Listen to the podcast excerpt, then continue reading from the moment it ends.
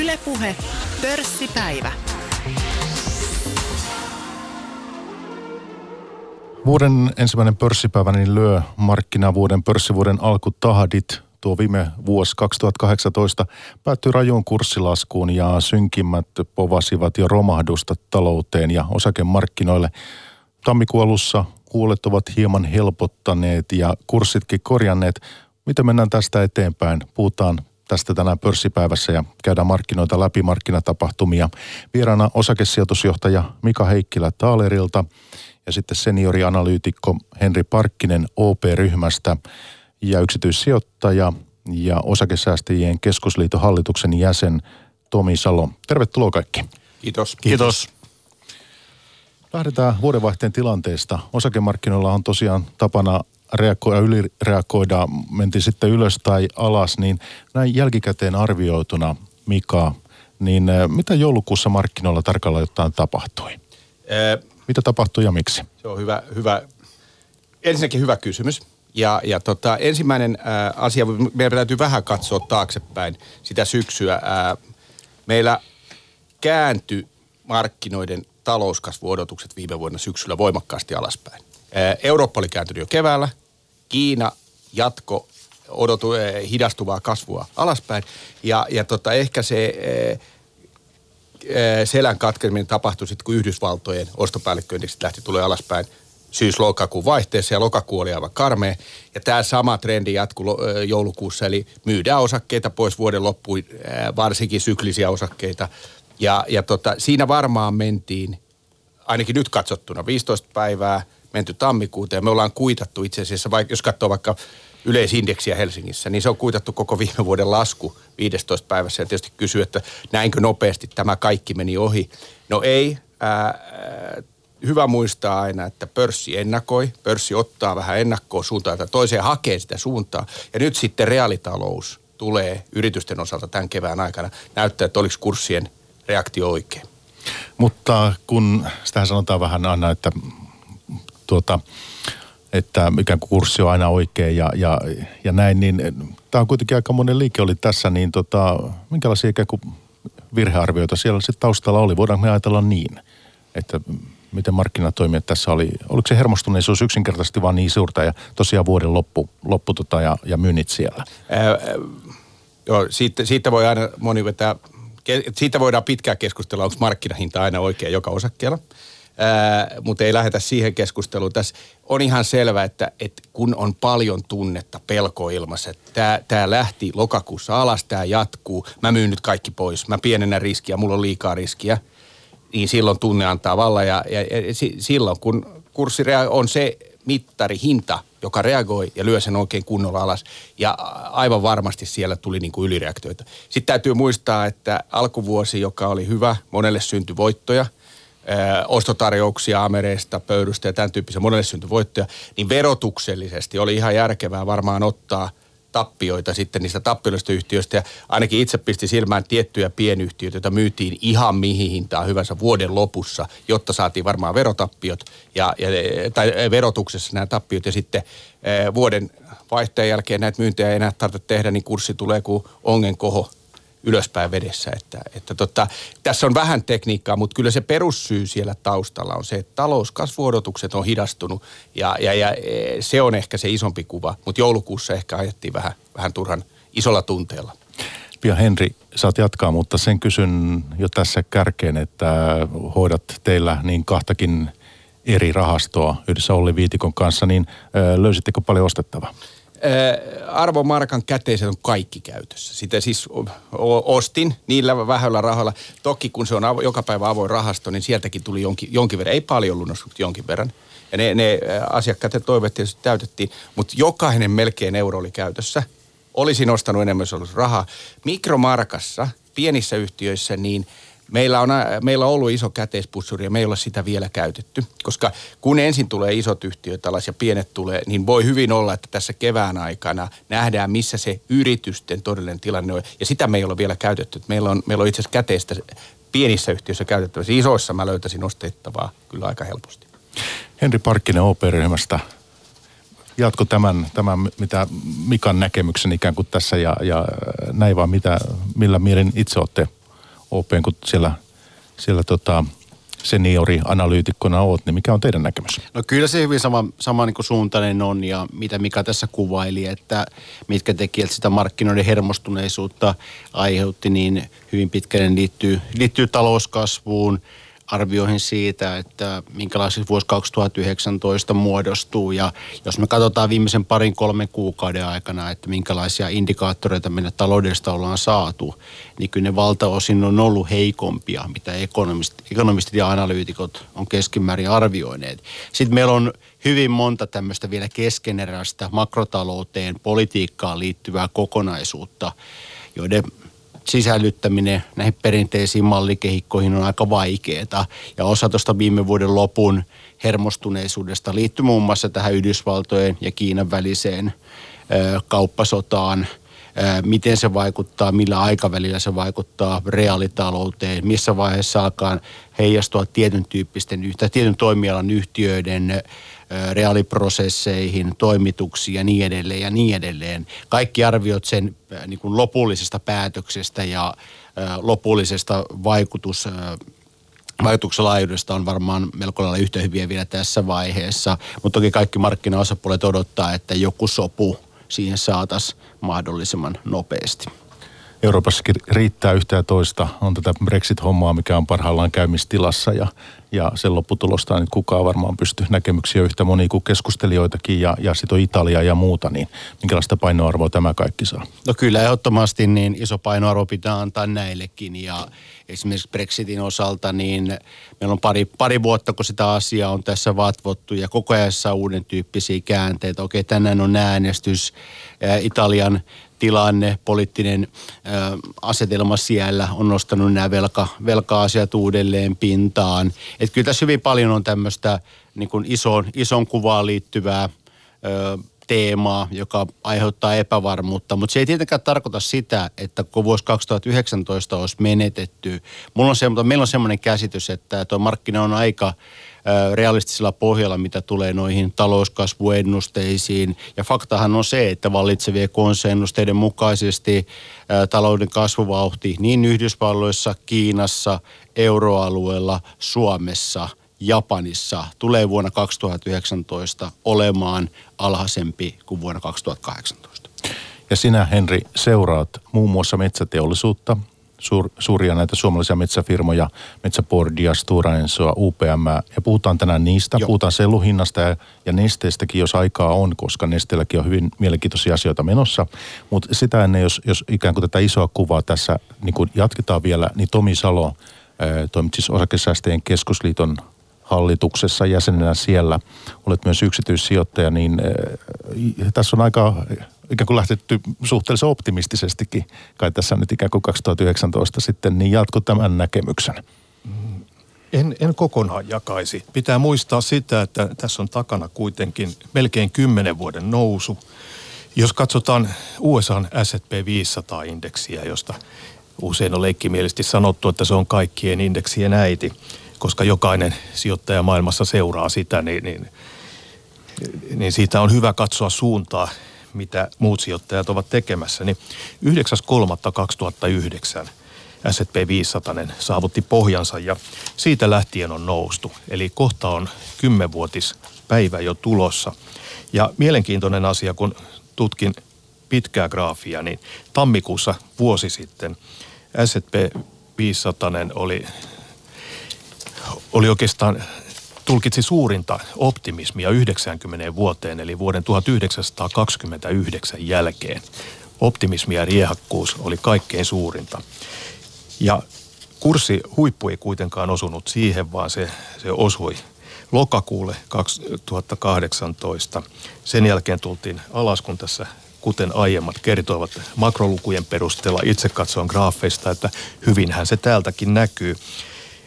Ja mielenkiintoinen asia, että joulukuun pohjassa pessimismi oli samalla tasolla kuin 10 vuotta sitten 9.3.2009, jolloin tuntuu siltä, että osakemarkkinat sulaavat aivan olemattomiin.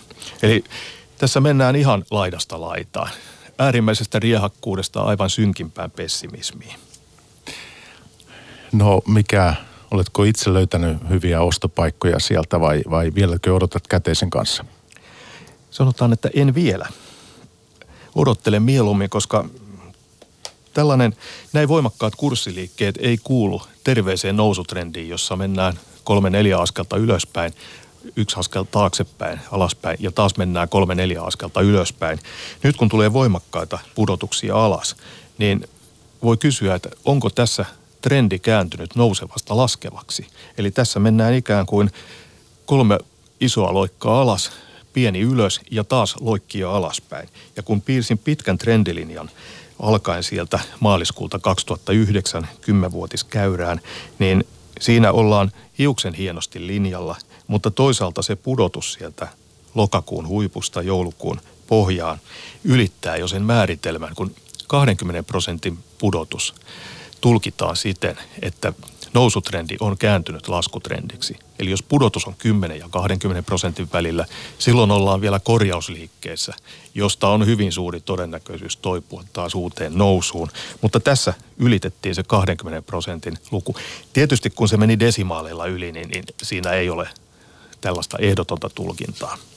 No haluatko tässä vaiheessa, Mika tai Henri, haluatteko lisätä tai jatkaa jostakin teemasta tähän liittyen? Ehkä, ehkä tuohon, kun sanoit, että alkuvuosi, tai totesin itsekin, että alkuvuosi on ollut tosi positiivinen. Ja osa, osahan siitä on niin kuin iskua siitä, että kun lyödään paljon, niin kuten, kuten Tomi mainitsi, että tulee aina niin kuin iso liike toiseen suuntaan ja tulee vastaliike. Mutta, mutta tota, ää, kyllä tämän pitkän kuvan taaksepäin kymmenen vuoden nousun, alhaisten korkojen, hyvän talouskasvun, globaalin talouskasvun, niin tämä on antanut meille osakkeiden vuosikymmenen, mitä, mitä 2000-luku ei ollut. Ja, ja ainakin meillä Taalerilla ollaan sen suhteen varovaisempia kokonaisuudessa osakessa. Me halutaan nähdä, että tämä kevät ei tee sitä, että, että, että nämä tulokset sulaa, sulaa täysin. Tällä hetkellä osakekurssit ennustaa sitä, että, että tulokset tulee alaspäin, yritysten tuloskasvu hiipuu. Analyytikot tekee ansikasta työtään, mutta ne ei reagoi ennen. Ei, itse asiassa yrityksetkään ei vielä sano mitään. Q4 on ihan ok, varmaan tämä Q1 on, mutta nyt kun me kuullaan, mitä ohjeistuksissa tapahtuu, niin todennäköistä on, että nämä ennuste, tulosennusteet, mitä on, niin äh, on aika, äh, voisiko sanoa, ei nyt hiekka tai savipohjalla, mutta ovat kuitenkin enemmän niin kuin alaspäin tulossa. Ja silloin me nähdään, että mikä on se todellinen arvostustaso. Se iso kysymys niillä, joilla on osakkeita, on, että onko yksittäiset yhtiöiden kurssit ylireagoinut niin, että, että tuleeko 40 prosentin tulospudotus, niin kuin jostain, jostain yhtiöstä voi laskea. Jos se jääkin tämmöiseksi kasvun hidastumiseksi, niin tässä on niin kuin hyviä paikkoja ollut ostaa. Mutta meidän täytyy ensin nähdä se, kuinka heikoksi tämä kevät menee. Että kyllä tietty varovaisuus on varmasti paikallaan, mutta tämä koskee niitä, joilla on jo osakkeita, ei niitä, joilla ei ole yhtään osakkeita, niin se, se varovaisuus on jo otettu aikaisemmin. Tämä on aina kenen kanssa keskustelee näistä asioista. Joo, voisin jatkaa tuohon sen verran, että noista tuloksista ja ajankohtainen aihe tietysti siinä mielessä, että viikon puolentoista päästä ruvetaan saamaan näitä neljännen vuosineljäksen tuloksia. Kuten Mika tuossa sanoi, niin myöskin sitten ohjeistuksia vuodelle 2019. Tuloskasvuodotuksethan on viime, viimeisen kahden kolmen kuukauden aikana tullut alaspäin. Mutta tällä hetkellä – niin Suomessa, Yhdysvalloissa kuin euro, euroalueellakin odotetaan, että indeksitasolla tulokset paranis 5-10 prosenttia vuonna 2019. Ja se tuloskasvu yhtiökohtaisesti ei aina välttämättä ole suoraviivainen funktio sit BKT-kasvusta, vaan toki, toki niin kuin kahden peräkkäisen vuoden ja miksei kolme, kolmekin peräkkäisen vuoden aikana voi olla erityyppisiä tapahtumia. Mutta kun me katsotaan indeksitasolla sitä tuloskasvuodotusta, niin kyllä se antaa aika hyvän käsityksen siitä, että mikä tuota, se odotus, odotus siitä tuloskehityksestä on ja, ja, ja se, että jos noin kasvuennusteet, mitä tällä hetkellä globaalille taloudelle on annettu, niin on oikein suuntaisia. Plus, että kun me tiedetään, että viimekin vuoden aikana moni yhtiö trimmasi itteensä vielä parempaan kuntoon. Eräillä toimialoilla kustannusinflaatio on helpottumassa. Ja nyt puhutaan kotimaista osakemarkkinasta, että jos valuuttamarkkinat jää nykytasoilleen läpi vuoden 2020, 19, mikä tietysti on täysin hypoteettinen, hypoteettinen tota, oletus, mutta näillä nykyisillä valuuttakursseilla, niin tämä valuuttakursseista ö, seuraava negatiivinen vaikutus monella yhtiöllä niin poistuu tai kääntyy toisin suuntaiseksi. Että nämä on tietysti ihan normaali tilanne, että, että, että paljon on elementtejä, mitä pitää tarkkailla. Se, että mihin suuntaan joku tietty tuloskomponentti lähtee, niin voisit yhtiökohtaisesti viedä sitä tulosta väliin plus 10, miinus 10. Vähän nyt, vähän nyt isot laidat, mutta kuitenkin.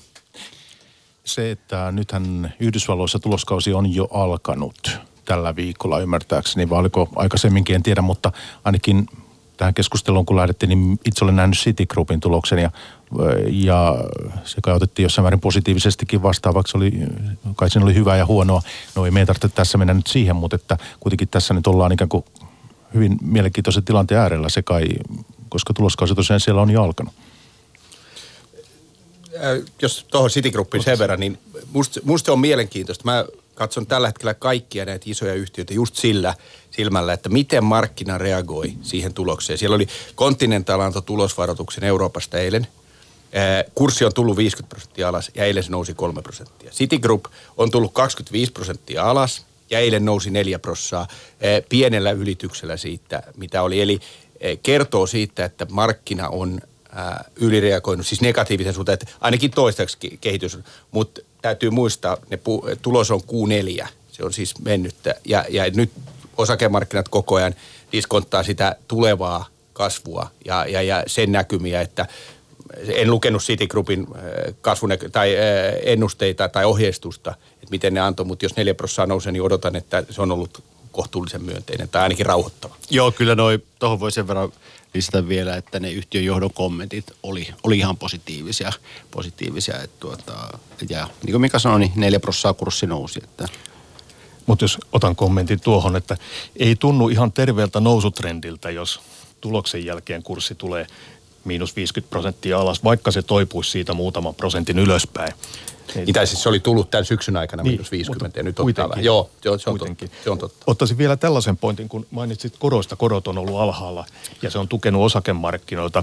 Jos katsotaan USA 10 vuoden ja kahden vuoden korkokäyrän erotusta, jota pidetään usein yhtenä mittarina siitä, että onko taantuma kaukana vai lähellä, niin tämä korkokäyrän erotus on vielä plusmerkkinen. Mutta siinä vaiheessa, kun se kääntyy miinukselle, se on varoituslippu. Ja kun korkokäyrä käy minimissään, taittuu siitä pienellä nykäyksellä ylöspäin, niin noin 12 kuukautta siitä eteenpäin on, on taantuma yleensä alkanut. Eli lasken, että tässäkin tapauksessa niin heitettäisiin sinne 2020 alkuvuoden puolelle. Eli lähestytään mistä suunnasta tahansa, niin se 2020 alkupuoli nousee hyvin esiin. Kyllä tämä korkokäyrä, niin pitäisikö meidän tässä nyt radiokuuntelijalle, pörssipäivän kuuntelijalle hieman avata sitä, että siis tässä puhutaan tosiaan siis lyhyistä koroista ja pitkistä koroista ja miten lyhyet korot nousevat sitten pitkiä korkoja korkeammiksi. Silloin ennakoidaan taantuman tulevan. Niin eh, kuinka luotettava tämä Mika sinusta, kuinka niin kuin hyödyllinen ja, ja tärkeä tämmöinen korkokäyrä ja sen seuraaminen on Yhdys, Yhdysvaltain markkinoilla, jotka on tosi tehokkaat ja, ja tosi toimivat, se on ennustanut äärimmäisen hyvin siinä vaiheessa, kun, kun pitkä kymmenen vuoden joukkovelkakirjalainan korko on tullut alle lyhyen korkojen, joka ei sitä vielä ole, mutta jos se sinne menee, niin se on ennustanut. Silloin keskuspankkikorot ovat nostaneet ne korkeammalle ja markkina on, on sitä mieltä, että nyt tämä talouskasvu hidastuu. Se, se korkeampi korko hidastaa talouskasvua ja sitä kautta pitkät korot tulee alas. Ja silloin talous hidastuu ja on hidastunut taantumaan – Mä en muista, onko se nyt 90 prosenttia se todennäköisyys, mutta se on, se on kuitenkin ollut erittäin hyvä ennustaja aikaisempina. Eli sitä kannattaa seurata. Ehdottomasti. Ja vielä tuosta Yhdysvaltain keskuspankista voi sen verran jatkaa, että markkinaodotuksessahan on, että Yhdysvaltain keskuspankki vielä tämän vuoden aikana jatkaisi koronnostujaan. Toki ne koronnosto-odotukset on näiden makrotilastojen ja – ja muidenkin, muidenkin tilastojen perusteella elänyt tässä viime aikoina aika voimakkaasti, mutta se kannattaa muistaa markkinaodotukset keskuspankin koronnostoista, kun miettii sitä korkokäyrän asentoa tai tiettyjen korkoperiodien välisiä eroja. Ja pakko, pakko lisätä tuohon, että yksi siellä sen talouskasvun hidastumisen taustalla on, on nimenomaan se, että USA keskuspankki on nostanut nollatasolta systemaattisesti ihan oikeaoppisesti talouskasvun noustessa, työllisyyden parantuessa, inflaation mahdollisesti uhatessa, niin, niin, niin nostanut korkoja kohti lähemmäs ää, normaalia tasoja. Ja siellä on sentään päästy kahteen puoleen. Euroopan tilanne on aika lohduton, koska me ei tässä NS-nousukaudessa saatu korkoja, siis me ollaan edelleen miinuksen puolella ja siinä ei sitten sillä narulla elvytetä enää yhtään mitään, jos nyt tulee taantuma tähän esimerkiksi 2020. Ja hyvä puoli tuossa on, tai yksi kulma tuohon asiaan on se, että et, et voipi olla, että vuonna 2019kaan Euroopassa ei tarvii korkoja keskuspankin osalta lähteä muuttelemaan. Joo. Tässä vaiheessa ehkä hyvä huomauttaa kuuntelijalle, että niin tänään kun me tätä pörssipäivää tehdään ja tässä keskustellaan, niin on siis on tiistai 15. päivä tammikuuta. Ja tuota, ihan vaan huomiota sen takia, että, että tosiaan kun tuloksia tulee ja muuta, niin, niin tämän lisäyksenä. Mutta voitaisiin se ottaa tähän, että kun ollaan Yhdysvaltain markkinoistakin puhuttu, niin, niin sieltä on tullut tulosvaroituksia Appleltä, harvinainen sellainen, ja sitten Samsung antoi myös, myös tietysti sitten tuota, liittyen älypuhelimiin ja muihin, ja, ja tota, hetkinen, Ericssonilta tuli alaskirjaus. Ja tänään tosiaan me ollaan kuultu, miten Nokia karsii työpaikkoja. Niin äh, Mika, sinullahan salkuussa löytyykin Nokiaa. Niin äh, miten tämä alavire, onko tässä nyt minkälainen, onko tässä nyt jotakin kysynnän heikkenemistä, viivästyykö 5G, eikö älylaitteet käy kaupaksi? Entisen malli, ilmeisesti eivät käy, että mitä täällä on tapahtumassa nyt? Mä aloitan tuosta Nokiasta, ehdin vaan lukea sen tiedotteen ennen, ennen lähetystä. Ja todettiin, että se, se koskee niin kuin Suomessa, liittyy heidän, oliko se nyt 700 miljoonan säästöohjelmaan osana sitä. Nokialla on aika paljon eri tuotesarjoja ja mä, mä oletan, että siellä on jotain vanhoja pois hiljalleen kuolevia tuote, tuotekomponentteja, joissa tämä saneraus koskee. Tämä ei, ei koske siihen 5G eikä muihin. Ja, jos mä nyt oikein muistan, niin oliko siellä 3000 vai mitä. Et, et, siinä ei ole kuitenkaan, se, se määrä on aina suuri, kun on, on iso yhtiö kyseessä. Mutta näihin, näihin muihin, niin siinä, siinä on varmaan taustalla muutama asia. Yksi on, mikä ainakin herättää sijoittajat, että onko se talouskasvu Applella, Samsungilla, siis Kiinan kysynnän hidastuminen – että ihmisillä ei ole vaan yksinkertaisesti enää, enää varaa ostaa niin paljon. Toinen on sitten se, että onko puhelimesta tullut jo sen verran kypsä tuote. Musta se on hyvä kysymys, että tarvitaanko me enää uutta pikkusen hienompaa modernia, maksetaanko siitä, ää, aika moni vastaus on, että ei, tämä on ihan hyvä näin. Täytyy tehdä paljon merkittävästi parempi, että me ollaan niin kuin valmiit uusimaan. Ja, ja, ja se, mitä se sitten tarkoittaa näille yhtiöille, jotka ovat olleet siis laitteita valmistajia, niin enemmän palveluja, enemmän sisältöä sinne. Applella tilanne on ehkä parempi. Samsungia on ollut, se on ollut perinteinen laitevalmistaja ja sillä tietenkin ei löydy samalla tavalla, tavalla kysyntää. Ericssonin alaskirjaukset liittyvät niihin vanheneviin ää, tuotteisiin. Eli teknologiayhtiöille, joilla elinkaaressa on, niin siinä tulee kuolevia, luova tuho toimii kuolevia yksiköitä ja sitten tulee näitä uusia. Sinänsä teknologiasektori edelleen voi ja menee hyvin, mutta se innovaatio, tehokkuus ja innovaatioiden tuominen vaaditaan edelleen. Ja sitten on hyvä tietysti huomata toi Apple, joka, jonka markkina-arvo ylitti kaikki mahdolliset rajat, niin voitko sä kasvaa enää niin kuin, missä kulkee se raja, että maan asukkaat ei enää riitä. Ja, ja tota, tuntuu välillä siitä, että, että missä mennään. Aika paljon se on tullut toki – Toki se iskee sitten rajusti, kun pienikin kysynnän hidastuminen tapahtuu. Edelleen uskoa kuitenkin 5G ja se, että... Nokian suhteen 5G tulee, musta se on ihan täysin selvä. Ja Nokia, Ericsson on ne länsimaiset pelurit. Huawei toimii sitten Kiinassa ja tietyissä varmasti Euroopan maissa. Jokainen maa, joka sanoo, viimeistä taisi olla Puola, joka sanoo, että Huaweita blokataan. Tämä mahdollistaa Nokialle Ericssonille 5G tekemisen. 5G ei näy ehkä kuluttajalla, mutta se tulee näkyyn bisneksessä, se tulee näkyyn liikenteessä ja se on, se on selvä seuraava iso evoluution askel tässä verkkoteknologiassa. Se ei tule tarkoittaa isoja yksittäisiä miljardikauppoja, vaan sitä ohjelmistojen päivitystä. Ja muusta Nokia on erinomaisissa asetelmissa ja sieltä ei tullut tulosvaroitusta ainakaan loppuvuodelta, eli he pääsi siihen loppuvuoden toivottavasti ei tullut nyt tähän lähetyksen aikana niin, niin, niin eh, vaativaa ohjeistukseen. Mulla, mulla on aika vahva usko Nokian kyky 5G ja 5G tulemiseen yleisesti. No mitäs tuota Tomi, niin mikä sinun teknologiapaino on? Kuinka mielenkiintoisena sen itse olet sijoituskohteena nähnyt ja löytänyt mielenkiintoisia mahdollisuuksia sieltä? Aika monella yhtiöllä heidän toimialansa ja tuotteensa on vaikeita ymmärtää.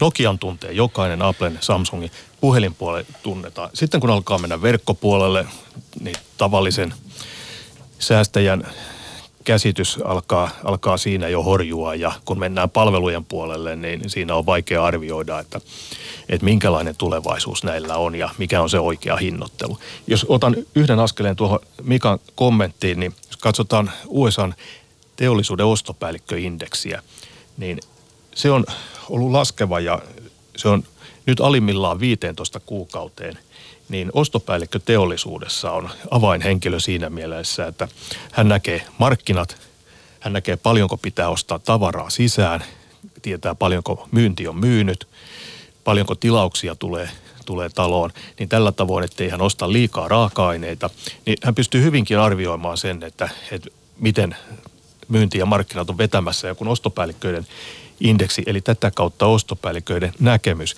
hidastuvasta talouskasvusta on USAssa tullut esiin, niin, niin mä näkisin sen myös merkkinä siitä, että, että Kiinan talouskasvu on hidastumassa ja myös globaali talouskasvu on hidastumassa. Se tulisi niin kuin täältä graafien numeroiden takaa esiin.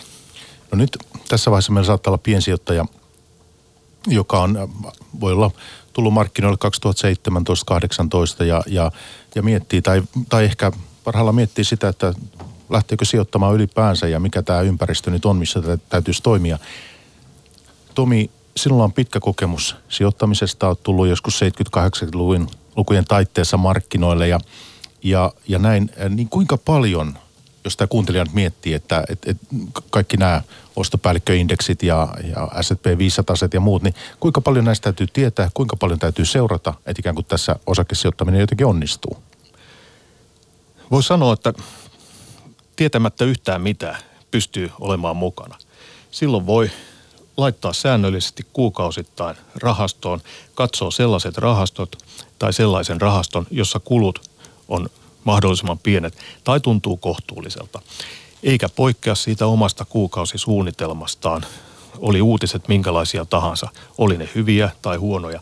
Ja olennaisinta on silloin, kun uutiset on synkkiä ja osakemarkkinat tulee alaspäin, niin pysyy siinä suunnitelmassaan, laittaa saman summan kuukausittain kuin aina aiemminkin.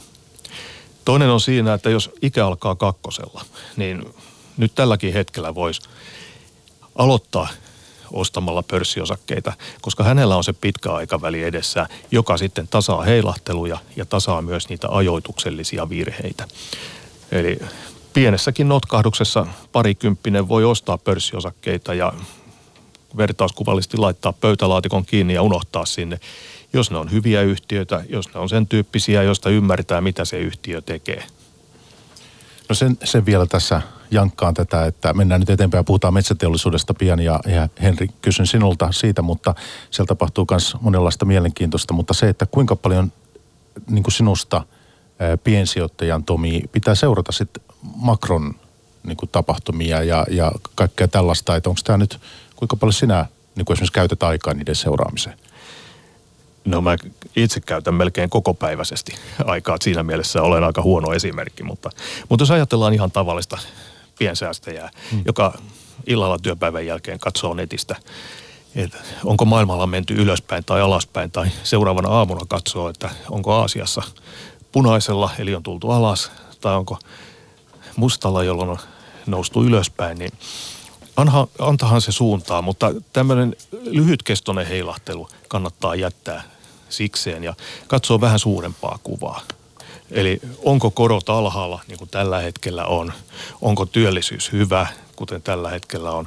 Näyttääkö talouskasvu hyvältä? Nostasin kuitenkin sellaisen varoitusmerkin, esimerkiksi USAn työttömyysaste, joka on historiallisen alhaalla. Vuoden 69 jälkeen on alimmalla tasollaan, niin, niin aina silloin kun työttömyys on ollut aivan minimissään, niin taantuma on seurannut tietyllä viiveellä, semmoisella puolen vuoden vuoden viiveellä, tai se on alkanut pikkuhiljaa käynnistyä. Ni, niin siinä mielessä toisaalta niin tämmöiset katutason indikaattorit on ihan hyviä. Yksi tuttu sijoittajakollega kertoi, että kuinka hän harkitsi sijoittamista Pandora-nimiseen yhtiöön, joka tekee koruja. Hän sitten kävi Helsingissä Pandora myymälässä ja kysyi myyjältä, että onko, käykö teillä asiakkaita? Myyjä totesi, että on ollut kovin hiljasta, että ei, ei niitä täällä asiakkaat oikein ole käynyt. Ja hän oli lukenut analyysiä siitä, että kuinka yhtiön osakkeen kurssi oli tullut alaspäin ja analyytikot hehkutti, että nyt se vasta on halpaa, nyt kannattaa ostaa. Mutta kun hän kävi liikkeessä kysymässä, että kauppa ei käy ja asiakkaita ei tule, niin siinä vaiheessa hän totesi, että parempi tehdä tämä lattiatason analyysi tällä tavoin itse.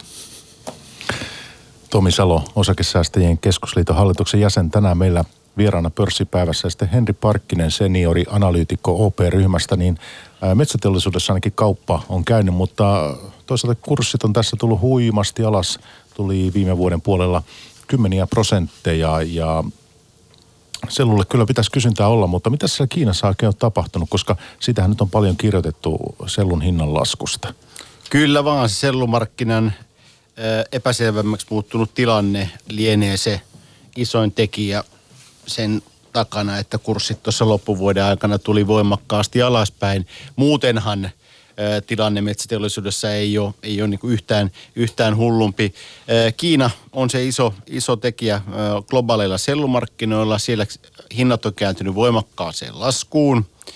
Ja se markkinoiden iso kysymysmerkki, kun metsäsektorin osakkeita arvostetaan tuolla, on se, että, että mille tasoille se sellun hinta mahdollisesti tässä lähiaikoina vakaantuu. Nämä isot pidemmän aikavälin trendit sellumarkkinoiden taustalla ei ole muuttunut mihinkään se, että seuraavan parin vuoden aikana ei ole tulossa uutta tuotantokapasiteettia Kiinassa kautta kehittyvillä markkinoilla – painopapereiden, pehmopapereiden, kuluttaja- ja teollisuuspakkausten kysyntä kasvaa, eli sellulle on kyllä kysyntää.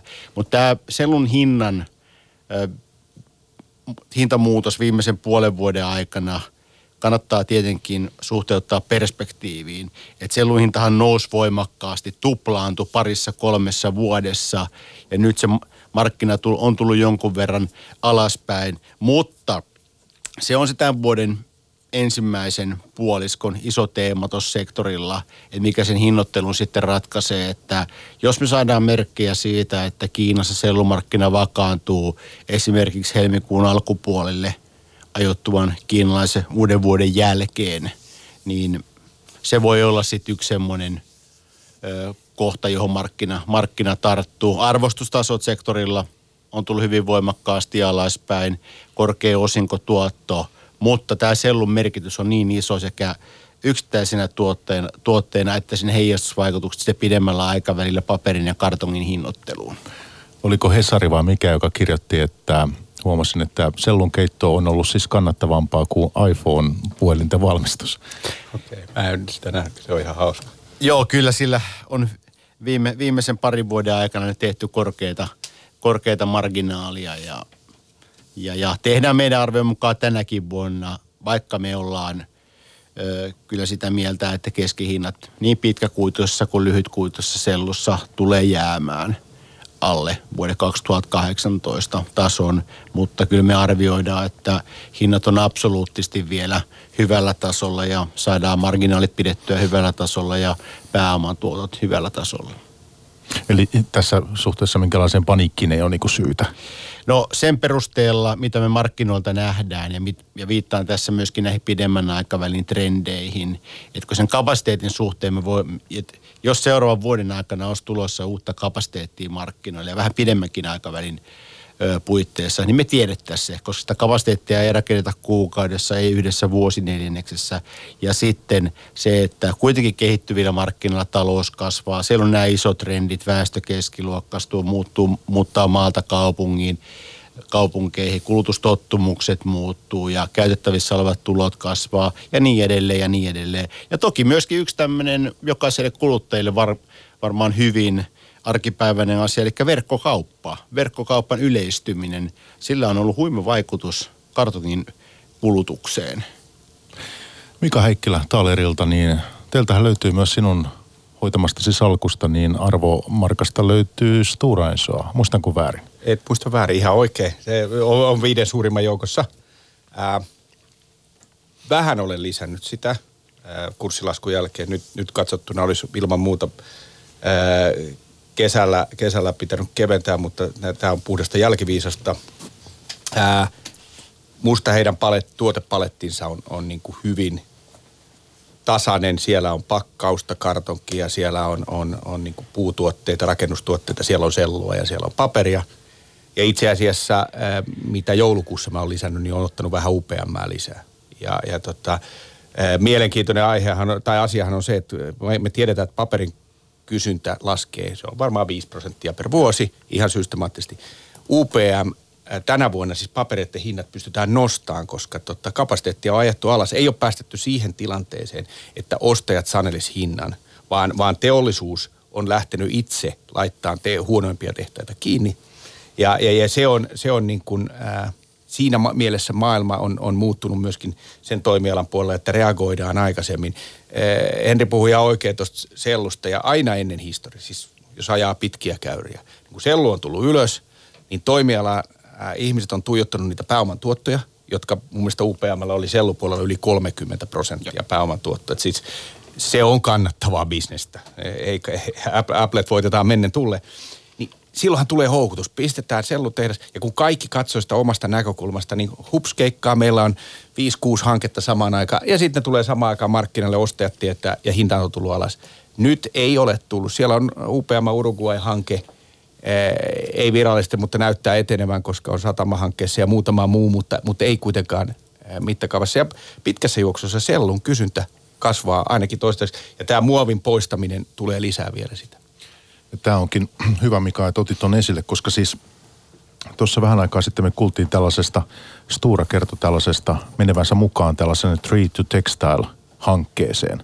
Ja tämä näin minä en tätä yksityiskohtaisesti tunne ja tiedä kuinka merkittävää se on. Voitte mielelläni kuulee arviot tässä, mutta se mikä niin kuin itselle osui silmään oli se, että tässä on mukana IKEA ja H&M, eli aika isoja pelureita. Sitten siinä on tämä, tämä yrittäjätaustainen ihminen vielä myös mukana, tuota, äh, Lars Stigson.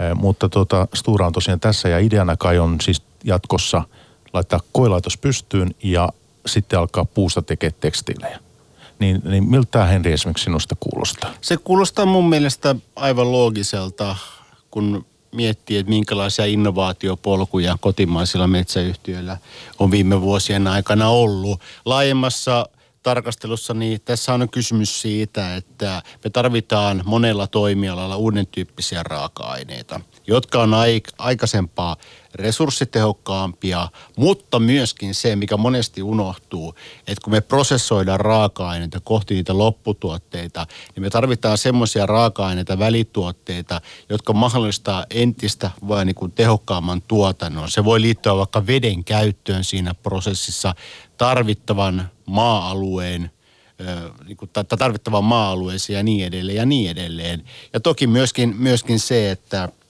että vaikka metsäteollisuus monesti mielletään aika stabiiliksi toimialaksi, niin se, että, että, että on kuitenkin sitä uuttakin siellä taustalla. No kuinka, Tomi, ee, joo, ole hyvä jatka. Niin, ottaisin kopin tästä Henrille, että, että metsäpuolellahan on tapahtunut suuri murros siitä – puun muokkaamisesta paperiksi ja sahatavaraksi. Metsäteollisuus on oikeastaan muuttunut puupohjaisen kemian teollisuudeksi. Heillä on paljon kemian osaamista ollut siellä sellupuolella. Sellua voidaan käyttää raaka-aineena moniin kemiallisiin prosesseihin. Esimerkkinä tämä biodiesel, joka on, on puupohjainen diesel, joka voidaan nostaa sieltä ja nyt oli tämä puupohjaiset tekstiilit ja moni moni tu, muu tuote korvaamaan esimerkiksi muovia tai jotain muuta vastaavaa materiaalia. Ja siinä on etuna se, että se on hajoava, se on kierrätettävä tarvittaessa. Siitä ei tule sellaista jätettä kuin mitä näistä muovilautoista on nyt saatu mediassakin lukea. Siinä mielessä se on varmasti kaikkialla hyväksyttävä raaka-aine. Oletko Tomi itse löytänyt sieltä hyviä sijoitusmahdollisuuksia ja kohteita? Mikä on sinun heppasi?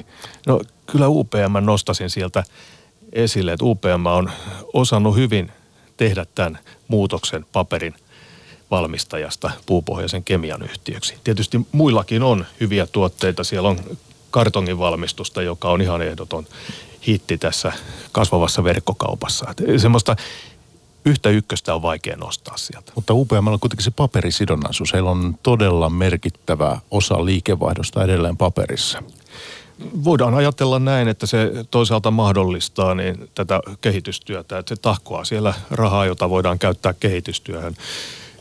Kuitenkin, vaikka se paperin kulutus on laskemaan, laskemaan päin, mutta niin, niin sitä voidaan käyttää tietynmoisena vähän laihtuvana säästöpossuna taustalla. No se, Henri, vielä tästä hankkeesta, missä Stura nyt on mukana, tämä Tree to Textile, niin eh, kuinka merkittävästä liiketoiminnasta tässä voisi jatkossa olla kysymys? No sitä on aika vaikea tässä vaiheessa vielä arvioida, mutta toki jos haluaa miettiä globaalin tekstiili- tai vaateteollisuuden kokoa. Ja toki myös se, että tässä nimenomaisessa hankkeessa niin muut osapuolet on globaalisti toimivia yhtiöitä, joilla on myöskin vahvat pyrkimykset tähän resurssitehokkuuteen, siihen aikaisempaan niin kuin pienempään ympäristön kuormitukseen ja näin, näin edelleen. Tiettyjä arvioita on, jotkut satoja miljoonia vuodessa ehkä alku, alkuvaiheessa, mutta nämä ei synny niin kuin vuodessa tai kahdessa. Mutta tässä haetaankin sitä pidemmän aikavälin uutta liiketoimintaa, johon yhtiöllä on joku tietty vahvuus. Ja tässä kohtaa se nimenomaan on se puuraaka-aine, kyky sen puuraaka-aineen entistä monipuolisempaan käyttöön. Me tiedetään, minkälainen menestystarina Neste on ollut tässä viime vuosina ja he on satsannut tähän biopuoleen ja uusiutuviin ja Singaporen investointi on, on sitä kuultiin joulukuussa 1,4 miljardia euroa, jos muistan oikein. Niin äh, nyt sitten olisi kiva kuulla vähän spekulaatioja ja miettiä siitä teiltä, että, voitaisiko me ajatella, että että myös metsäteollisuuden puolelta sieltä ikään kuin löytyy niitä uusia tuotteita ja me saataisiin sieltä joku mikä se sitten olisikaan se yhtiö, mikä sen kaiken osaa hyödyntää, mutta ikään kuin samantyyppinen menestystarina. Onko tämä mahdollista, Mikko? mun on musta eh, niin kuin hyvää keskustelua tuosta metsästä, mutta pakko, on pakko hakea vähän pitempään juksi. Jos mietitään kymmenen vuotta taaksepäin, kaksi, siis 2007 tai silloin, kun paperiteollisuus, kun Apple tuli, joka siis iPhone, Apple tappoi paperiteollisuuden, mutta sama, tai internet tappoi paperiteollisuuden, mutta loi pakkausteollisuuden. Siis silloin lähti tämä tavaravirta liikkeelle, pakkaamisen suuri trendi – ja jos me mietitään kymmenen vuotta sitten puheita metsäteollisuudesta, niin aika lailla ranteet auki oli kaikki sijoittajat ja tämä toimiala kuolee, mitä me tehdään, se on iso prosessiteollisuutta. Yhtiöt lähti voimakkaasti muuttaa, se ei näkynyt vuodessa eikä kahdessa, mutta neljän viiden vuoden jälkeen Henri on sitä katsonut ja Tomi on katsonut. Ja nyt sitten kun ne sai tasapaino, taloutensa tasapainoon, niin se hienous on siinä, että yhtiö pystyy lähteä investoimaan uusiin. Nesteessä ei ole tart... Itse asiassa Nesteelläkin oli silloin aikoina öljyjalostus, ei ollut ihan samanlaista bisnestä, kun se on mennyt hyvin, koska siellä on liikaa kapasiteettia. Yhtiöt, jotka saavat taloutensa kuntoon, jolla on resursseja, niin tulee tällaisia menestystarinoita kuin Neste. Ja vastauksena siihen sun kysymykseen, voiko metsäteollisuudesta tulla, mun mielestä ilman muuta. Ja sijoittajan kaksi asiaa, kaiken tämän makro keskustelun takana on hyvä katsoa yhtiöpohjalta, kun katsoo, mä tykkään katsoa niin kuin alhaalta ylöspäin, siis bottom up, eli yhtiökohtaisesti, niin vähän arvosijoittajana ensinnäkin, jos ajattelee UPM, kun se oli siellä kuudessa eurossa, niin sen energiaomistus oli samanarvoinen. Kaikki tämä muu tuli ilmaiseksi. Se on kymmenessä vuodessa moninkertaistanut arvonsa ja löytää näitä mahdollisuuksia. Neste on tehnyt samoin.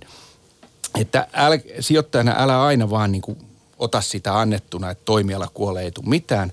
Ja, ja toinen asia, katso, että onko ne odotukset jo hinnoissa. Että jos nämä metsäteollisuuden tulevaisuuden hankkeet olisi kaikki jo hinnoiteltu sisään, niin, niin ei välttämättä kannata omistaa, mutta mä väitän, että tällä hetkellä se on aika lailla sellun tuotantoa, nykyistä kartonkituotantoa. Ei nämä tekstiilimahdollista muut ole lähi, lähimainkaan hinnoiteltu niihin osakekursseihin. Ja tämä tarjoaa semmoiselle sijoittajalle, joka pikkusen katsoo pitemmälle – sinne viiteen tai jos on 20, niin jopa kymmenen vuotta eteenpäin, niin mehän voidaan elää vaikka kummosen kultavuoden niin kuin päällä ihan no, huomaamatta. Millä, millä hinnalla Sturat menee myyntiin? Ää, ei ainakaan näillä hinnoilla, selkeästi kalliimmalla. Tuohon voisi lisätä vielä tästä taloudellisesta kyvykkyydestä, kun puhutaan sitten nesteen investoinnista Singaporeen tai UPM-10 vielä mahdollisesta – investoinnista Uruguayssa sellun tuotantokapasiteettiin, niin hieman mutkia suorastaan, mutta vain hieman ja mutkia suorastaan, että minkälainen taloudellinen kapasiteetti esimerkiksi kahdessa nimenomaisessa yhtiössä on. Kun me tiedetään suurin piirtein se, että mikä se investoinnin kesto on, niin näillä nykyisellä kannattavuus ja pääoman ja kassavirran generointi kyvyillä molemmat yhtiöt pystyy käytännössä toteuttamaan ne investoinnit olemassa olevasta kassavirrastaan. Eli toisin sanoen ei välttämättä tarvitsisi hakea siihen ulkopuolista rahoitusta ollenkaan. Mutta se, että miten sitten käytännössä tullaan tapa, se tulee tapahtumaan ja miten, miten yhtiö katsoo sen asian parhaakseen hoitaa, niin se on toinen kysymys. Mutta jos ajatellaan puhtaan niin liiketoiminnan kassavirran näkökulmasta – niin se antaa aika hyvän käsityksen siitä, että mille tasolle nesteen tulos on noussut tämän pitkään jatkuneen investointivaiheen jälkeen ja toisaalta miten UPM on onnistunut viimeksi kuluneen vuosikymmenen aikana muuttamaan sitä profiiliaan entistä kannattavammaksi ja entistä suhdanne herkemmäksi myöskin. Suhdanne kestävämmäksi myöskin tietenkin. Ja tosiaan niin tuolla tuolla on eh, Nestelä näitä biomuovihankkeita kanssa ja siinäkin on isoja partnereita. Heillä onko Ikea siinä ja muuta, että ei ihan, ihan pienistä, pienistä tota, suunnitelmista kysymys. Mutta se, että ehkä metsäteollisuuden kohdalta vielä mä voisin sen ö, eh, tässä ottaa esille, että kun meillähän Pohjoismaissa on siis valtavan paljon tämän alan osaamista, niin, e, ja tietysti Suomessa, mutta myös Ruotsissa eh, on, on isoja merkittäviä tämän alan toimijoita, SCA, Essity, tämmöisiä tämmöisiä, tota, niin eh, mikä sun, eh, jos mä Henri saan kysyä, meillähän ei mitään sijoitussuosituksia nyt pörssipäivässä anneta, ei se ole, mutta mikä sinusta on nyt semmoinen mielenkiintoinen pohjoismainen pikki? No kaksi kautta kolme sieltä nousee, nousee esille, että, että et pidemmällä aikavälillä, että jos se horisontti on kolme, neljä vuotta ja siitä, siitä eteenpäin, että jos nyt vaikka se ikä alkaa kakkosella, niin kuin Tomi tässä äsken, äsken viittasi, niin, ja miettii, miettii, että ja löytää tämän sektorin ja ajattelee, että siellä voisi potentiaalisia kohteita olla, niin kyllä Essity tietenkin, että siellä on niin vahvat ne trendit, mitä siellä hygieniatuotteissa ja pyyhkimistuotteissa on. Ja sitten, jos kotimaisesta avaruudesta etsitään, niin hirveän vaikea on tehdä eroa näiden kolmen yhtiön välillä.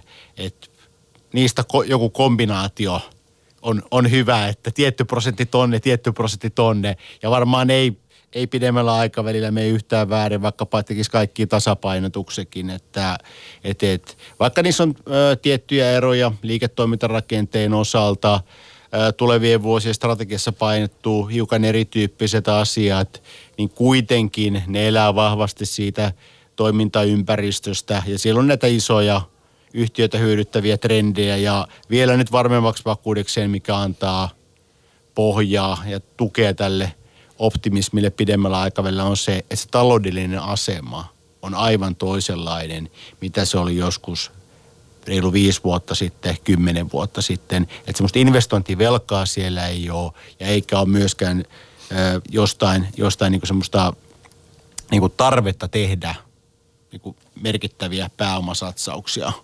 lähivuosien aikana, jos ne ei ole sitten sitä, osa sitä pidemmän aikavälin kasvujatkumoa. No, mun on pakko sanoa, kun tässä katselin, meillä on kahvimukit pöydällä ja itse asiassa taitaa olla vissupullokin, joka on muovista, niin kaikilla näillä yhtiöillä, kun usein sijoittajat tarkkaili sitä tämän päivän tai huomista tilannetta, miten se meni, niin näidenkin yhtiöiden taustalla on semmoisia tiettyjä pitkän aikavälin megatrendejä – kuten Henri sanoi.